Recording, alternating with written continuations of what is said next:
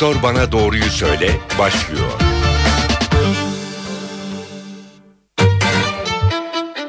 NTV Radyo stüdyolarına hoş geldiniz. Doktor Bana Doğruyu Söyle programı ile karşınızdayız. Ben Öykü Özdoğan. Bugün ruh sağlığı üzerine sohbet edeceğiz. Stüdyo konuğumuz Türk Psikiyatri Derneği Başkan Yardımcısı Psikiyatrist Ayşegül Sütçü. Yayınımıza hoş geldiniz. Hoş buldum. E, ruh sağlığımızı, toplumsal olaylardan nasıl etkilendiğimizi, ruh hastalıklarının doğru tedavisini ve ruh sağlığımızı nasıl koruyacağımızı soracağız. Psikiyatrist Ayşegül Sütçü'ye. Ayşegül Hanım şunu sorarak başlamak istiyorum. Siz psikiyatristsiniz. Psikologdan Hı-hı. ne farkınız var? e, herhalde bu bu konuda en çok e, altını çizmemiz gereken şeylerden evet, biri. Evet başlamak istedim. Psikolog muyuz, psikiyatr miyiz, psikologsak e, neyiz? Psikiyatri doktor her şeyden önce. Tıp fakültesinden e, sonra psikiyatri uzmanlığı yapan bir tıp doktoru. O yüzden biz e, psikologdan biraz daha farklıyız. Psikologlar daha eğitim fakültesi mezunu. Hı. Aynı alanla çalışıyoruz tabii ki. Aslında pek çok başka e, ruh sağlığı alanı çalışanı gibi ama e, ilgilendiğimiz hasta aynı olsa da işlevlerimiz farklı. Öncelikle psikiyatri e, hekimi, uzman yani bir tıp doktoru olarak teşhis koyma ve hasta olup olmadığınıza karar verme aşamasında biz devrede oluyoruz. Sonrasında bir psikolog ya da bir, bir psikoterapistle ya da başka bir e, kişiyle devam etme şansı var. Peki telefon numaralarımızı hatırlatmayı unuttum. Direkt konuya girmek için 0212 335 47 20 0212 335 47 20 nolu telefondan bizi arayıp ruh sağlığıyla ilgili sorularınızı, sorunlarınızı psikiyatrist Ayşegül Sütçü'ye iletebilirsiniz stüdyo konuğumuza. E, aynı şekilde Facebook ve Twitter adreslerimizden de sorularınızı bize ulaştırabilirsiniz. Hesapları hatırlatalım. Facebook.com slash ntvradio, Twitter.com slash ntvradio.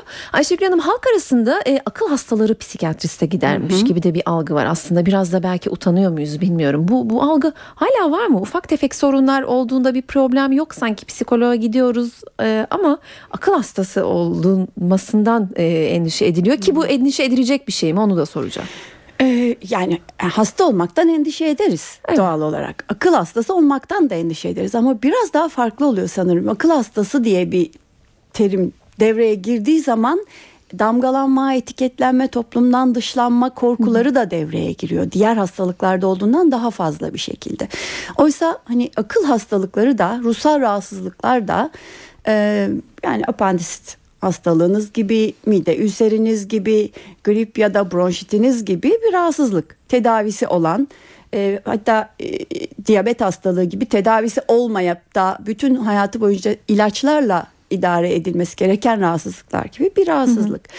Ama bizde biraz daha farklı oluyor. Bizde iyice hani çok kontrolü kaybetmiş olmak gerekiyormuş gibi bir izlenim var sanki psikiyatra gelmek için. Oysa hiç öyle değil. Tam tersi psikiyatri aslında koruyucu hekimliğin en çok e, etkili olduğu alanlardan bir tanesi. Yani hastalanmadan daha hastalığa zemin hazırlayan durumlar söz konusuyken gelinmesi gereken bir alan. Hı hı.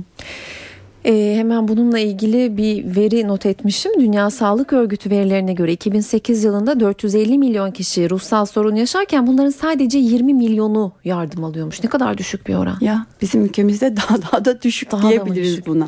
E, Sağlık Bakanlığı Türkiye'de her 5 kişiden birinin ruhsal sorun yaşadığını açıklamış. Hı hı. E, hepimiz irili ufaklı ruhsal sorunlar yaşıyoruz tabii ki. E, ama sanıyorum farklı farklı yöntemlere başvuruyoruz. Ne zaman psikoloğa veya ne zaman psikiyatriste gitmemiz gerektiğini biz mi karar vermeliyiz? Aslında e, bunu biz psikiyatrlar, biz ruh sağlığı çalışanları olarak iyi anlatabilmeliyiz ki siz hı hı. karar verebilmelisiniz. Evet, nereden Ama bileceğiz? ne yazık ki e, biz belki yeterince e, açık olamadık bunca zaman. Çok hı hı. çabalamamıza böyle programlarda konuşmamıza rağmen. Çünkü şunu söyleyebilirim. Hele ki günümüzde çok sıklıkla gördüğümüz işte bu yaşam koçları, kuantum hmm. e, uzmanları, aile dizimi yapanlar yani insanların hayatlarının gidişatına bir şekilde etki edeceğini iddia eden kişiler o kadar çok ve bunlara gidenler o kadar çok fazla ki şunu söyleyebilirim. Eğer bir insan böyle birine gitmeye ihtiyaç duyuyorsa bunu buna hatta falcıları bile koyabiliriz. Yani kafasında bir soru var, yaşamında çözemediği bir sorun var ve bunun için birinden yardım almak istiyorsa e, biz oradayız aslında. Bizim alan bizim alanımız. Yardım hani bilimsel anlamda yardım edebilecek hı hı. alan biziz. Bu ille bir hastalık olmak zorunda değil. E, psikoterapi bir kez ruh sağlığı hastalıkları ortaya çıkmadan çok önce yaşam olaylarını düzenleyebilmek için var. Yani aslında başvurulması gereken kişi ne yazık ki en son e, ilk psikiyatri olması gerekirken en son duruma göre ben daha o kadar olmadım anlayışıyla. Hala o anlayıştayız değil mi? Maalesef. Ee, peki ruh sağlığı beden sağlığı kadar önemli e, bir taraftan da. Ruh sağlığı ile beden sağlığını biz hiçbir zaman ayırmıyoruz. Ruh ve beden sağlığı bir bütündür diyoruz. Çünkü ikisi birbirini mutlaka etkiliyor. Bedensel rahatsızlıklar, ruhsal belirtiler ortaya çıkarabiliyor. İşte endokrin rahatsızlıklar, hormonal rahatsızlıklar ya da kalp hastalıkları solunum hastalıkları bunun bir tanesi. Ruhsal rahatsızlıklar da bedensel belirtiler ortaya çıkarabiliyor. Depresyon, e, e, ya da panik bozukluk bunun diğeri. Onların hepsine gireceğiz. E, şunu sormak istiyorum. En sık rastlanan ruhsal sorunlar nelerdir? Yani depresyonu biliyoruz, e, manik depresif gibi bir tanım biliyoruz. Hangi hastalıklar? En sık gördüğümüz ruhsal rahatsızlık depresif bozukluklar. Hı hı depresyon ana başlığında toplayabileceğimiz bozukluklar. Ee, o kadar ki her işte Sağlık Bakanlığı'nın açıkladığı veri de ortada. Dünya Sağlık Örgütü'nün bize e, sunduğu veriler de ortada. Her 4-5 kişiden biri yaşamı boyunca mutlaka bir kez bir depresif rahatsızlık geçirebilecek hı hı. denecek kadar sık. Yani şöyle çevrenize bakarsanız bu, bu sayının aslında ne kadar çok olduğunu görürsünüz. Kesinlikle. Ondan sonra yine anksiyete bozuklukları, kaygı bozuklukları ki bunun içine panik bozukluk da girer ve ondan sonra diğer rahatsızlıklar geliyor. Ee, peki e, bu yıl Dünya Ruh Sağlığı Günü'nde 10 Ekim'de ana tema da e, küresel kriz olarak depresyondu e, yanlış bilmiyorsam. Bu sene bizim e, 11 Ekim'de yaptığımız açıklamada yaşlılık ruh sağlığıydı. Yaşlılık hmm. ve ruh sağlığını temel aldık. Yani evet aslında bizim e, hani konuyu böyle tek başına ayırmamız çok mümkün değil. Çünkü ruh sağlığı bir bütün yaşamın tümüyle de ilişkili. İnsanın yaşamının her alanıyla da birebir ilişkide olan bir rahatsızlık. Hı hı. Diğer rahatsızlıklar gibi sadece vücudun bir organına e, kısıtlı kalmış bir alan değil. O yüzden dediğiniz doğru aslında o da bizim. Peki nedir ki bu depresyon? Ne oluyor bize depresyona girince? Ee, ne oluyor? Güzel soru. Aslında şöyle bir şey var. Hani herkes mutsuzluğun nasıl bir şey olduğunu az çok biliyor. Hı hı. Hayattan keyif alamamanın, isteksizliğin, yaşamsal zevklerin azalmasının nasıl bir şey olduğunu az çok yaşıyoruz. Bazen tatlı bir gün oluyor, her şey güzel. Bazen hoşumuza gitmeyen bir olay yaşadığımızda durum e, karmaşıklaşabiliyor. Ama bu durumun yani hayattan keyif alamadığınız o anları düşünün.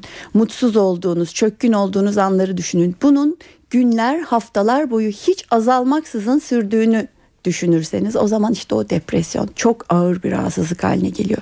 Yaşam içinden çıkılmaz bir yük haline geliyor.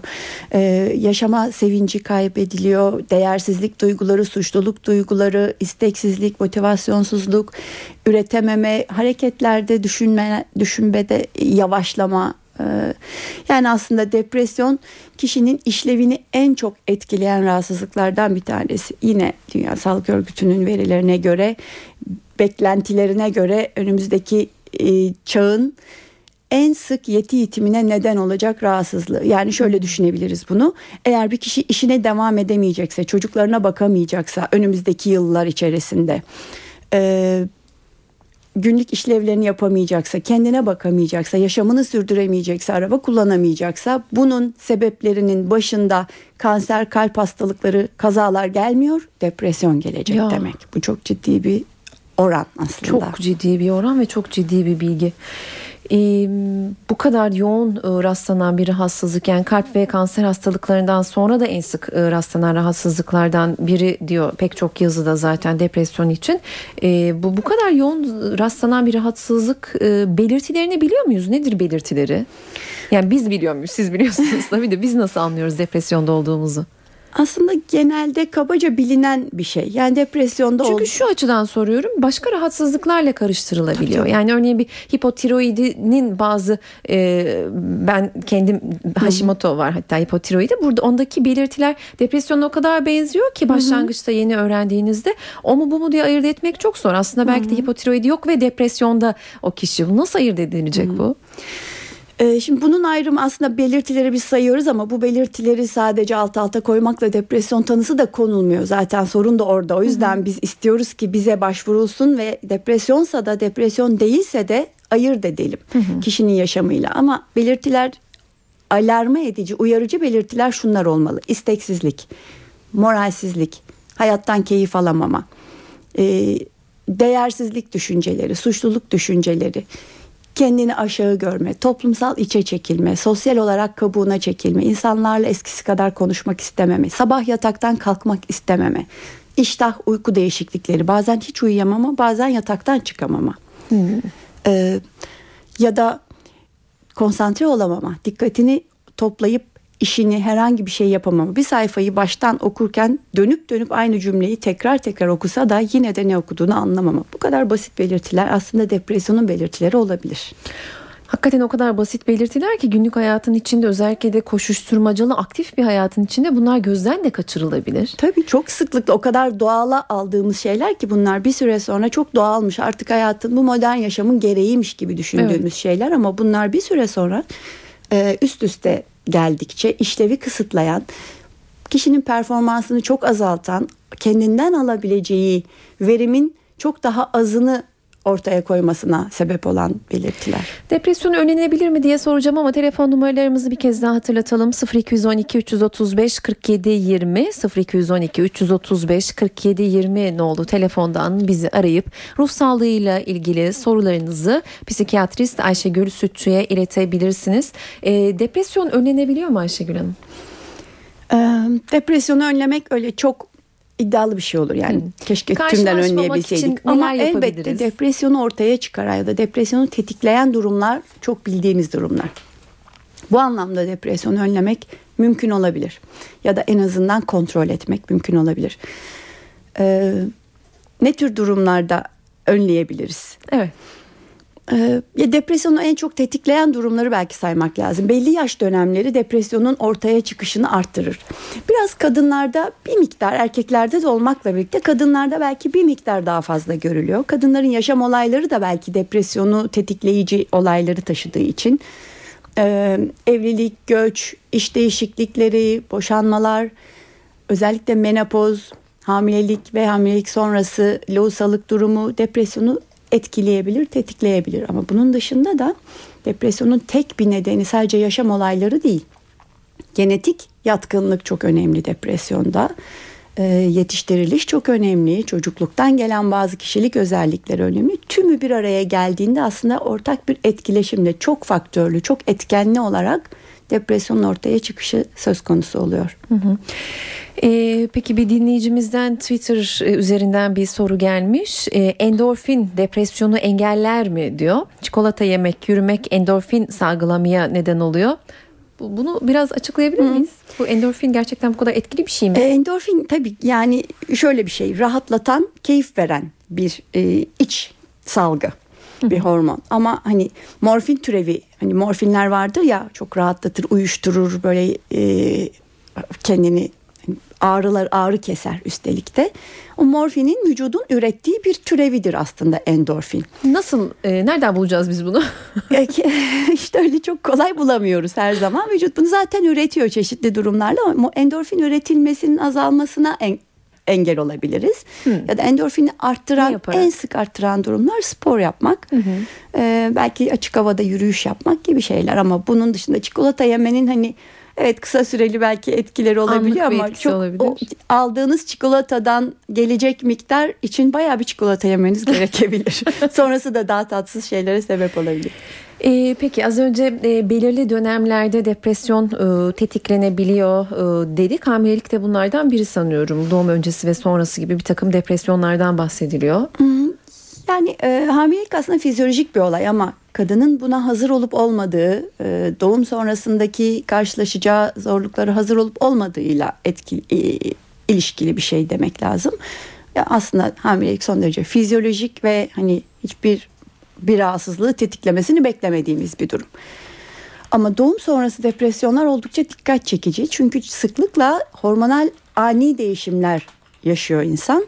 Bu hormonal ani değişimlerin yaşam olaylarıyla da te, e, birleşmesi sonucu ciddi e, depresif belirtiler görülebiliyor. Zaten doğum sonrasında annelik hüznü denen, lohusa hüznü denen bir e, hüzün, bir e, hafif bir gözyaşı, hafif böyle Hı-hı. bir e, hüzünlü hal var ama bu durum normal. Hı-hı. Bu durumun nasıl başa çıkılabilir peki? E, bu durumla başa çıkmak için öncelikle biraz bir zaman tanıyacaksınız Hı-hı, kendinize. Kabul yani herhalde. öncelikle kabul edeceksiniz. Çok ciddi bir değişim. Yani hamilelik zaten vücudun çok ciddi bir yük taşımasına sebep oluyor. O yük birden üstünüzden kalkıyor ama üstünüzden kalkan yük değil bambaşka bir yük geliyor bir sorumluluk.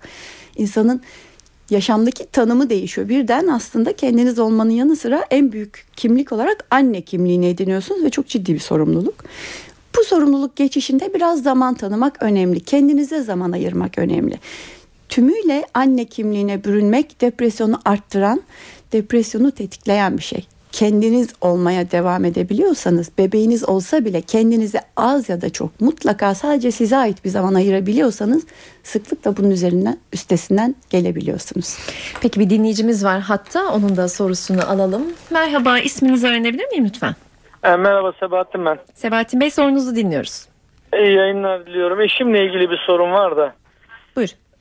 Ee, eşim mesela aşırı bir temizlik takıntısı var. Bu konuda biz çok rahatsız ediyoruz ama daha önce psikiyatriye götürmüştüm. Evet buyurun dinliyoruz. Ee, bir antidepresan ilaç kullandı ama sonra tabii doktoru başka bir yere tayin olunca başka bir yere götüremedik. Yaklaşık 5 yıldır bu sorunu biz yaşıyoruz. Ee, bir ölüm haberi cenaze gibi geldiği şeylerde inanılmaz kaçıyor, uzaklaşıyor, rahatsız oluyor. Hı hı. E atıyorum mesela biz bir cenaze kalırsak o elbiseleri alıyor atıyor çöpe. Evet. Bu... nasıl bir şey çözüm bulabiliriz? Böyle bir temizlik takıntısı var aşırı yani. Ee, bu anlattığınız belirtiler aslında bizim e, bugün de belki konuşuruz diye düşünmüştüm. Obsesif kompulsif bozukluk dediğimiz bir rahatsızlığın belirtileri. Oldukça zorlayıcı, tedavisi uzun evet. süreli, inatçı bir rahatsızlıktır bir taraftan. Ee, evet. Aslında sadece kişiyi değil çevresinde olanları da aile fertlerini de çok etkiler. Mutlaka evet. e, etkin dozda ve etkin sürede ilaç kullanması gerekir eşinizin ve psikiyatri tayin olmuş başka bir yere gitmiş olabilir ama psikiyatrını değiştirmekte hiç sakınca yok. Bir başka psikiyatra mutlaka başvurun ve ilaç Onda tedavisine eminim. devam edin. Onda eminim de ben ikna edemedim o açıdan. Aha. Ee, aslında dediğiniz doğru ikna olması da çok kolay değil çünkü siz ne söylerseniz Aynen. söyleyin o bunun evet. buna zaten inan inanacak düzeyde yani aslında o giysilerden örneğin mikrop bulaşacağını inanacak düzeyde e, düşünceleri buna takıntılı. Ama e, hayatınızı ne kadar zorlaştırdığını siz de gösterirseniz, siz ona ne kadar uyum sağlarsanız o kadar aslında bu rahatsızlığı devam ettirirsiniz. Mutlaka eşinizin de e, karşı karşıya gelip bir konuşmanız gerekiyor. Belki de birlikte gidip e, hani bunun ilişkinizi nasıl etkilediğini vurgulayarak yardım alabilirsiniz. Ya tabii ki çocuklar üzerinde de çok olumsuz etki olmaya başladı. Çok, çok ee, kendim de tekstilde çalışıyorum. Yoğun bir süreç yaşıyoruz. Ben de yorgun oluyorum zaman zaman. Doğru. Konuşmayı deniyorum ama evet, anlattığınız çok doğru. İnanılmaz bir takıntısı ve inatı var yani inatçı. Yani bu tür rahatsızlıklarda şunu söyleyebilirim. Konuşmakla, ikna etmekle, anlatmaya çalışmakla sonuç alamazsınız. O yüzden e, önerim sizin devreden çıkıp e, bir psikiyatra başvurmanız. Teşekkürler tamam. yayınımıza katıldığınız için. E, telefon numaralarımızı bir kez daha hatırlatalım. 0212 335 47 20 ne oldu telefondan bize ulaşabilirsiniz. Bir dinleyicimiz daha var hatta onun da sorusunu alalım. Merhaba isminizi ve sorunuzu dinleyebilir miyiz? Ee, Yusuf Kenan Gürer ben Ankara'dan katılıyorum. Buyurun Yusuf Bey. Ee, 3 yaşında bir kızım var. Ee, yani e, şimdi yavaş yavaş şeylerimiz başladı ama biraz e, e, böyle e, sinir boşalması mı diyeyim yani öfke boşalması şeklinde. Hı hı. E, istediğinin e, hemen yerine gelmesi, e, illaki onun öncelikli olarak yerine getirilmesi şeklinde bir şeyimiz var ama bunun e, yine aynı şekilde tedavisiyle ilgili devredirsiniz. 3 ee, yaş aslında bu söylediğiniz belirtiler için çok tipik bir yaş. Babaları tutması yani hey heyleri tutması mı denir bunlara. Ee, bu çocukların e, kendilerini ifade etmek ve birey olmak adına e, çok sıklıkla yaşadıkları bir şey. Öncelikle inatlaşmamanızı öneririm. İnatlaşmayı bir tarafa koymanızı. Ama tabii ki e, hani evde söz sahibi olanın, kural koyanın da sizin olduğunuzu bilmek bilmesi gerekiyor çocuğunuzun. Eğer Ya bu şöyle konu- bir, kusura bakma şöyle bir sıkıntımız var aslında.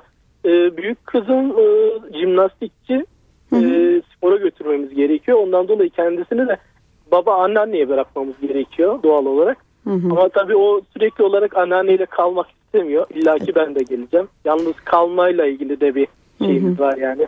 İlla e, anne olacak, baba olacak.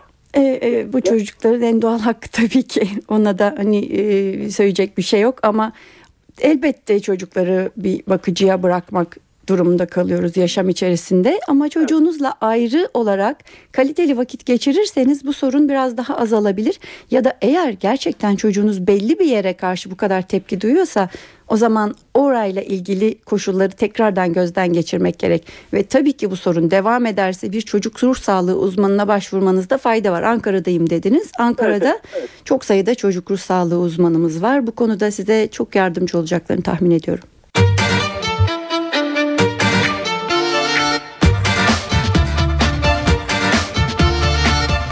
Doktor Bana Doğruyu Söyle devam ediyor. Doktor Bana Doğruyu Söyleyle yeniden karşınızdayız. Ben Öykü Özdoğan. Stüdyomuzda psikiyatrist Ayşegül Sütçü var. Kendisiyle ruh sağlığı üzerine sohbet ediyoruz.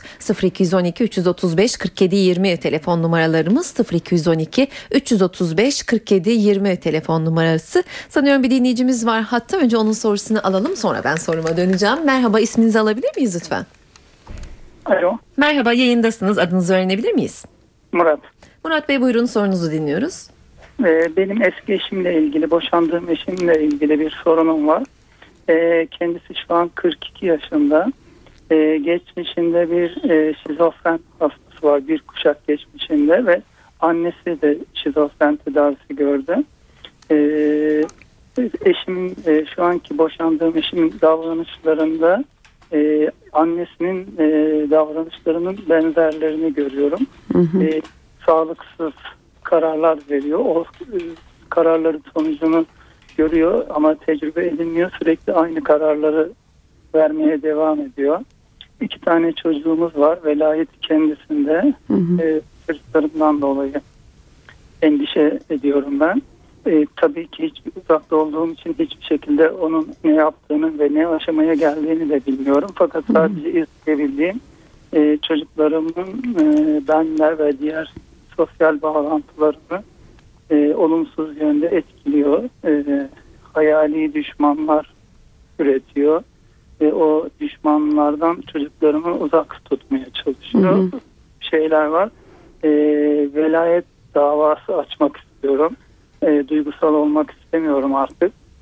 E, fakat e, nasıl bir e, yol izleyeceğimi bilemiyorum. Yani e, çünkü elimde hiçbir şey yok, hiçbir bilgi yok, belge yok. Onu doktora götürme imkanım yok, rapor yok. Sadece 12 yaşında oğlumdan biraz Evet. fazla da ona da yansıtmadı, yansıtmamak için fazla soramıyorum. Çok az bilgiler edinebiliyorum. Oldukça tabii çetrefilli bir durumdan bahsediyorsunuz. Yardım edemeyeceğiniz, yardım edecek mesafede olmadığınız biriyle ilgili kaygılarınız var. Çok da haklı kaygılar belki. E, tabii ki bu durumun bir şizofreni ya da bir ruhsal rahatsızlıkla ilgili olup olmadığını bir psikiyatrın öncelikle e, görüşerek eşinizle belirlemesi gerek. Ama şunu söyleyebiliriz şizofreni ve diğer ruhsal rahatsızlıklar genetik yatkınlık e, taşıyan yani ailedeki rahatsızlıklarla görülme olasılığı e, katlanan rahatsızlıklar. Bu nedenle eşinizin böyle bir yatkınlığı olabilir. E, bu yatkınlık ne kadar e, açığa çıkmıştır, ne kadar rahatsızlıktır bilemem ama böyle bir rahatsızlık da olsa şunu söylemek lazım. Eşinize bu davayı açarsanız e, adli işin hukuki kısmını bilmiyorum ama e, velayet için yeterli olmayabilir. Eşiniz tedavi görüyorsa, tedavi görürse çocukları ile kalması mümkün olabilir. Belki bu eşiniz için de sizin için de en uygunu olur. Yani eşinizin de tedavi görmesini bir şekilde desteklemiş ve ona yardımcı olmuş olabilirsiniz bu şekilde. Yani eşinizi mutlaka e, bir psikiyatrın görmesi konusunda e, yönlendirmeye çalışın. Gerek siz yapabilirsiniz bunu belki işte çocukları e, göstererek belki de onun sizi dinleyecek sizin e, aklı başında diye tanımladığınız bir akrabasından yardım alabilirsiniz. Ama mutlaka tedavi olmalı. Teşekkür ederiz yayınımıza katıldığınız için. Bir dinleyicimiz daha var. Buyurun sizi dinliyoruz. Alo Ay, merhaba isminizi alalım lütfen. Murat. Murat Bey e, sorunuzu dinleyebilir miyiz? Pardon Murat Bey siz e, biraz önce konuştuğumuz Murat Bey'im. Peki teşekkür ediyoruz Murat Bey yayınımıza katıldığınız için. Yeni dinleyicimizi alalım lütfen. Tabii. Yayındasınız merhaba isminizi öğrenebilir miyiz? Tayfun Kelleci ben. Tayfun Bey sorunuzu dinliyoruz.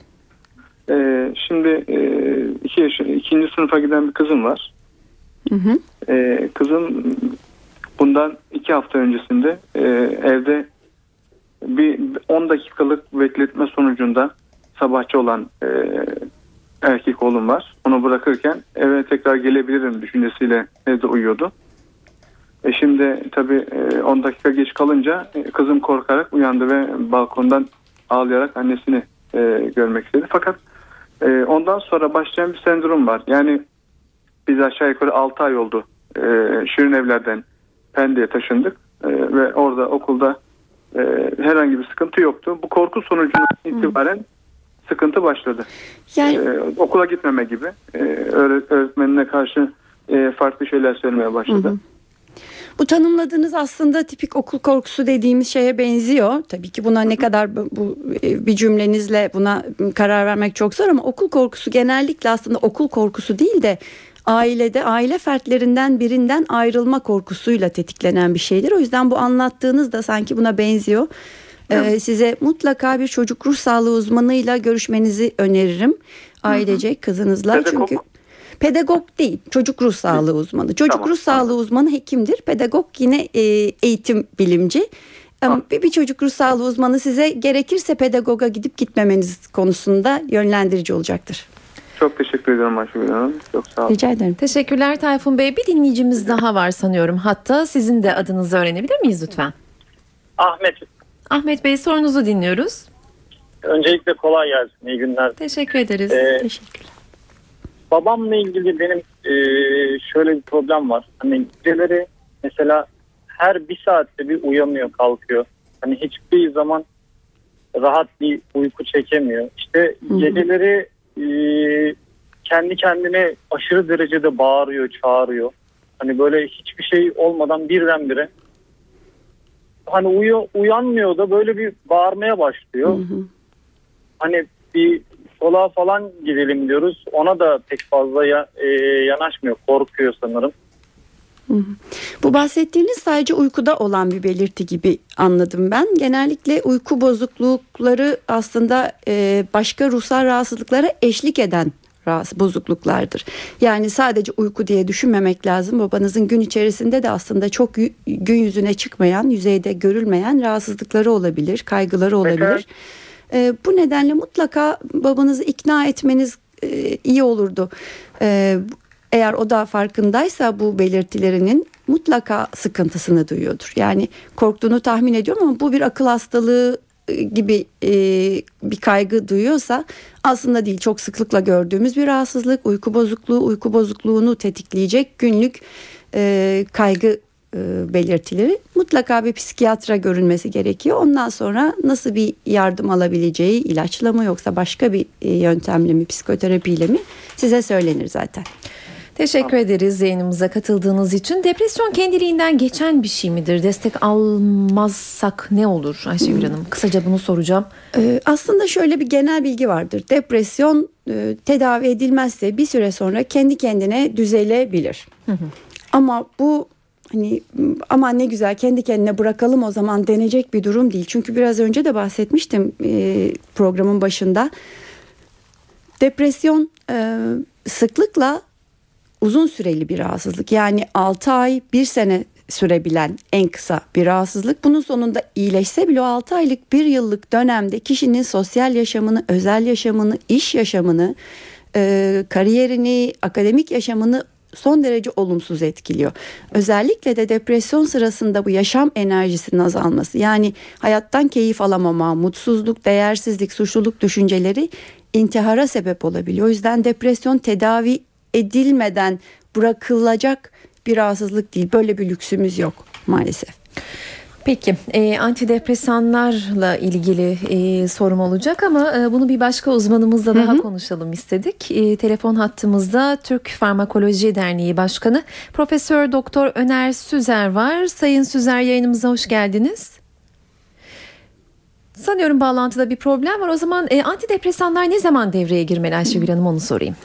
Depresyonda antidepresanlar aslında bizim e, depresyonun orta ağır düzeyli her durumunda devreye girmeli. Hafif depresyon ya da depresyon henüz başlamak üzereyse aslında psikoterapiyle e, yol alabiliyoruz ve çok olumlu sonuçlar alabiliyoruz ama orta ağır düzeyli bir depresyon varsa ya da kişi psikoterapi alamayacaksa ya da depresyon kişinin gün, günlük yaşamını çok etkiliyorsa antidepresanlar mutlaka devreye girmeli diyoruz.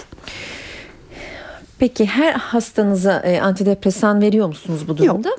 E, kişisel olarak benim öyle bir tercihim yok. Çünkü ben aynı zamanda bir de psikoterapistim. Psikoterapist olduğum için hafif dereceli depresyonlar ya da tam depresyon tanısı almayacak e, yaşam durumlarında ya da ruhsal bozukluklarda psikoterapi yapıyoruz ama eğer orta ağır düzeyli ise evet ben de veriyorum tabii ki biz de veriyoruz aslında. Peki e, sanıyorum Profesör Doktor Öner Süzen şu anda telefon hattımızda. Öner Bey beni duyabiliyor musunuz?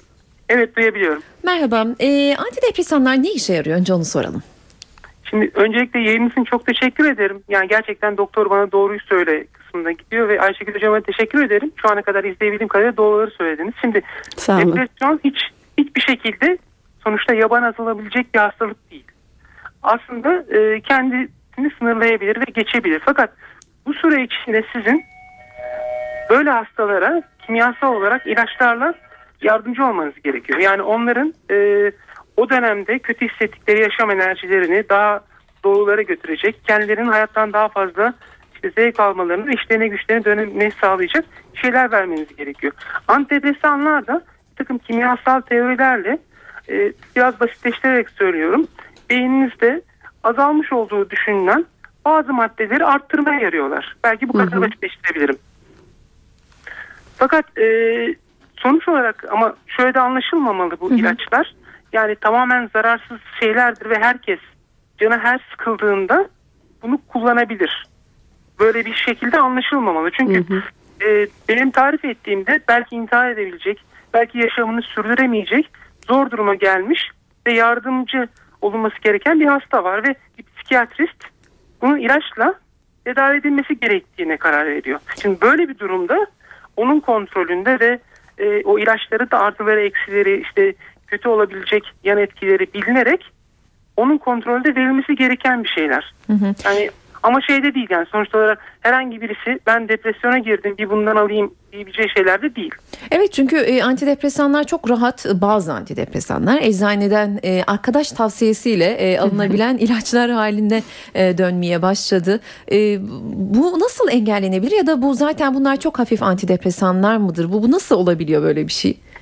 Şimdi şöyle yani bunların hiçbirisi hafif antidepresan falan değil. Hmm. Yani şey diye düşünmeyin siz. Sonuç olarak hani herkesin rahatlıkla alabileceği hafif rahatlatıcılar değil bunlar. Ve e, öyle şeyler ki e, hocam da ona katılacaktır. Şimdi siz buna başladığınız zaman hemen etkisi de görünmüyor. Bayağı bir süre beklemek zorundasınız. Diyelim iki hafta, dört hafta belki daha uzun bir süre beklemek zorundasınız ki bu etkisini göstersin. Fakat e, bu dönem içinde de maalesef e, yan etkiler biriken, daha doğrusu hastanın bir takım yan etkiler hissettiği bir dönem başlıyor. Şimdi e, eğer doğru kontrol altına alınırsa aslında yan etkiler azalıyor. Etkileri görünmeye başlıyor ve e, sonuçta depresyon hastasından faydalanabileceğimiz, onun işte yaşamına yeniden dönebileceği bir süreci, süreci başlatmış oluyorsunuz.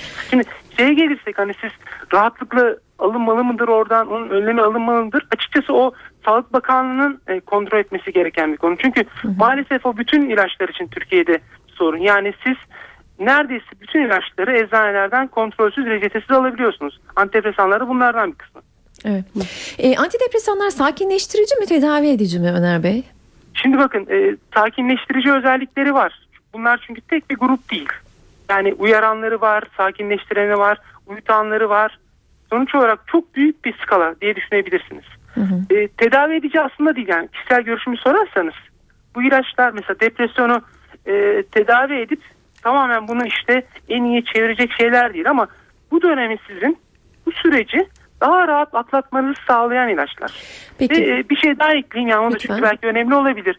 Şimdi e, bu ilaçlar bir de uzun süre kullanılabilsin diye geliştirilmiş ilaçlar. Yani psikiyatrideki bazı ilaçlar çok kısa süre kullanılır. Şimdi bunlar hocam da bahsetti yani en az diyelim ki 6 ay 1 yıl hatta çok çok uzun sürebilen bir hastalık. Bu süre içinde hasta tolere edebilsin diye de geliştirilmiş ilaçlar. Ee, peki genel anlamda tedavi edici değiller diyorsunuz. Aynı şekilde Ayşegül Hanım size de sormak istiyorum bu soruyu. Aslında e, çok doğru bir yerin altını çiziyor Öner Bey. Bu, bu çok önemli. Tedavi edici değilse niye veriyoruz o zaman? E, şöyle demekli. Ben şöyle bir şeyle tanımlıyorum genellikle. Hani bu depresyon öyle zorlu bir süreç ki önünüzde taşlı bir tarla var. İçinde taşlar, camlar, kırıklar, dikenler var ve siz o tarlayı yürümek zorundasınız belli bir süre, uzunca bir süre. Ve bu depresi, e, antidepresanlar size o tarlayı yürüme sürecinde ayakkabı ya da e, baston gibi bir destek oluyor ama siz o tarlayı yürümek zorundasınız. Yani sizin yerinize sizi alıp öbür tarafa Çok geçirmiyor. güzel.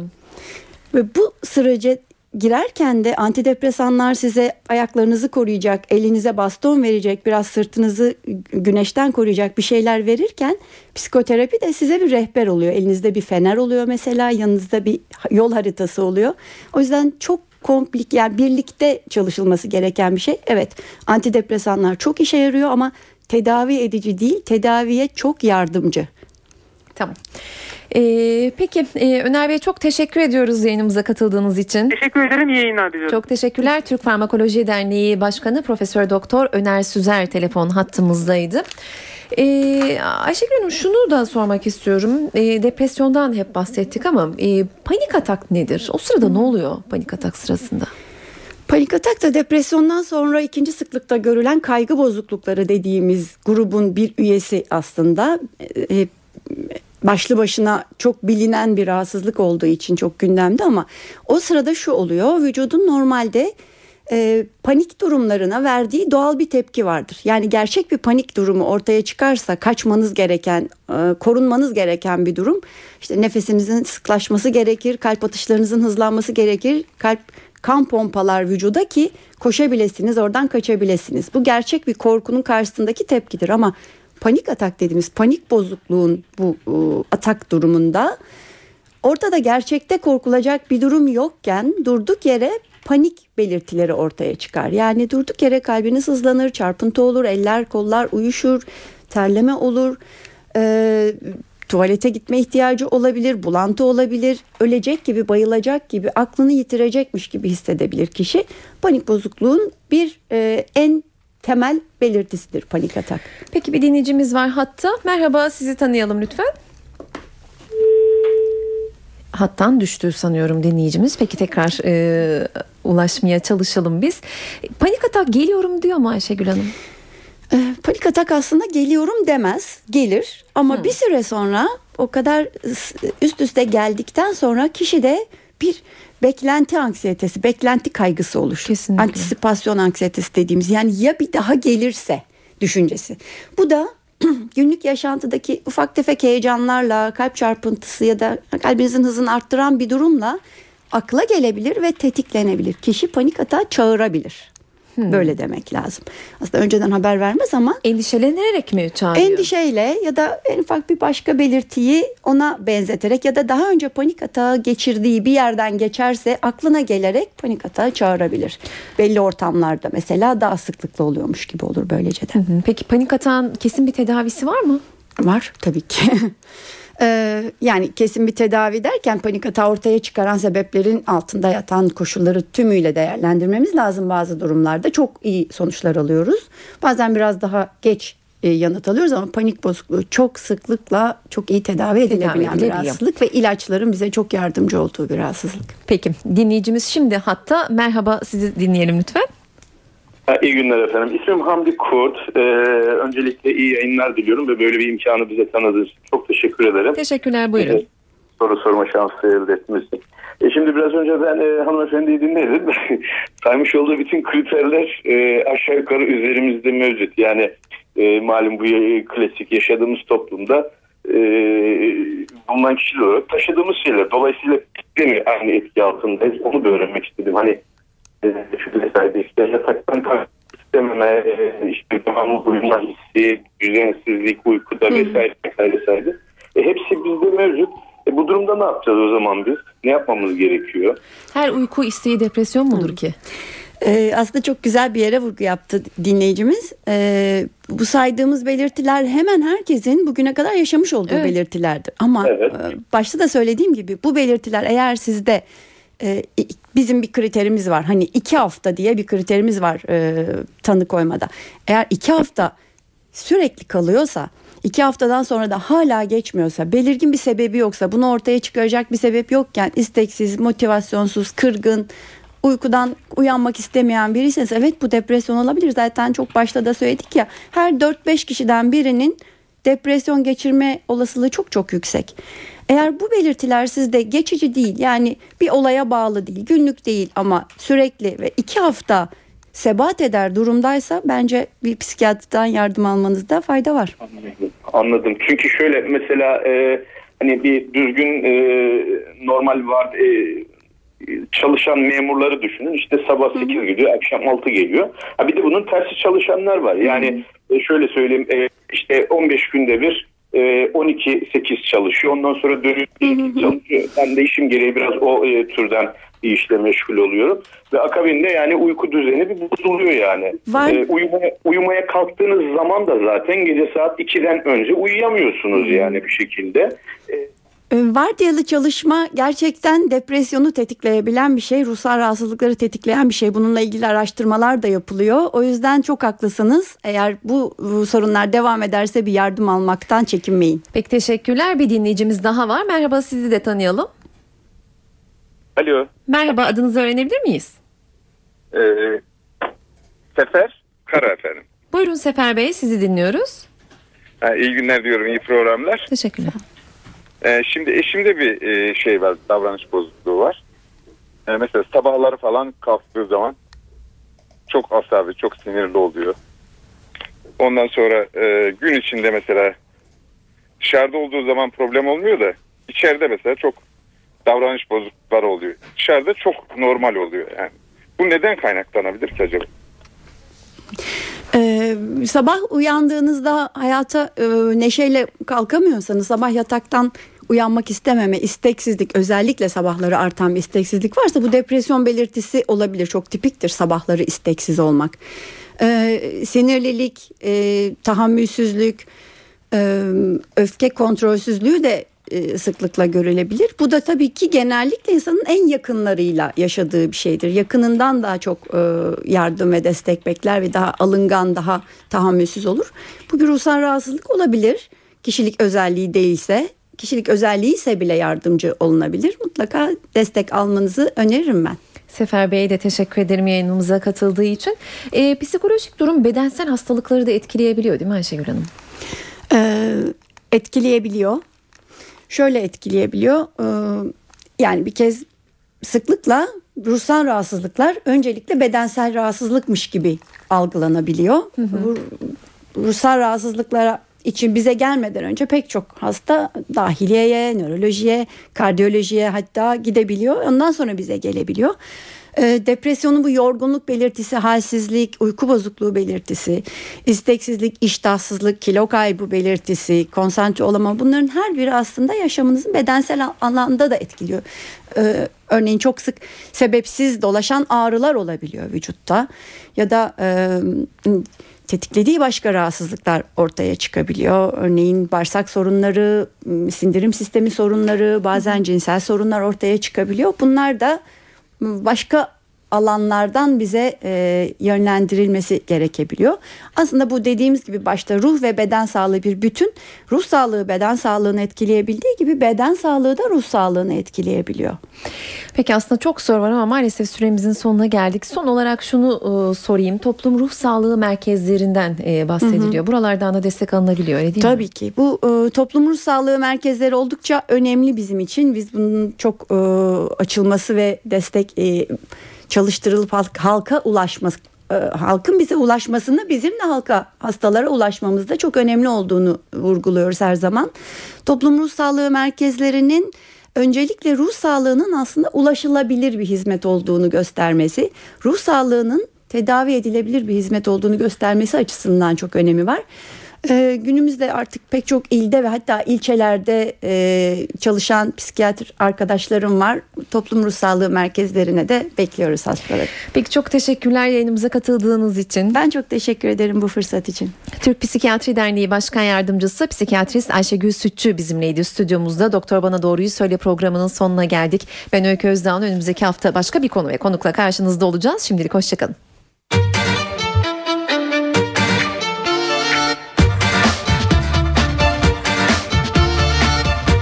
Doktor bana doğruyu söyle.